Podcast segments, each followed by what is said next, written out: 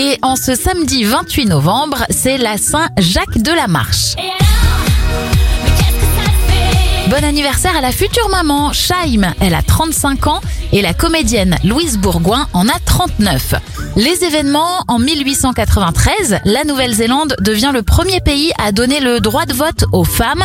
John Lennon fait sa dernière apparition en public au Madison Square Garden de New York en 1974.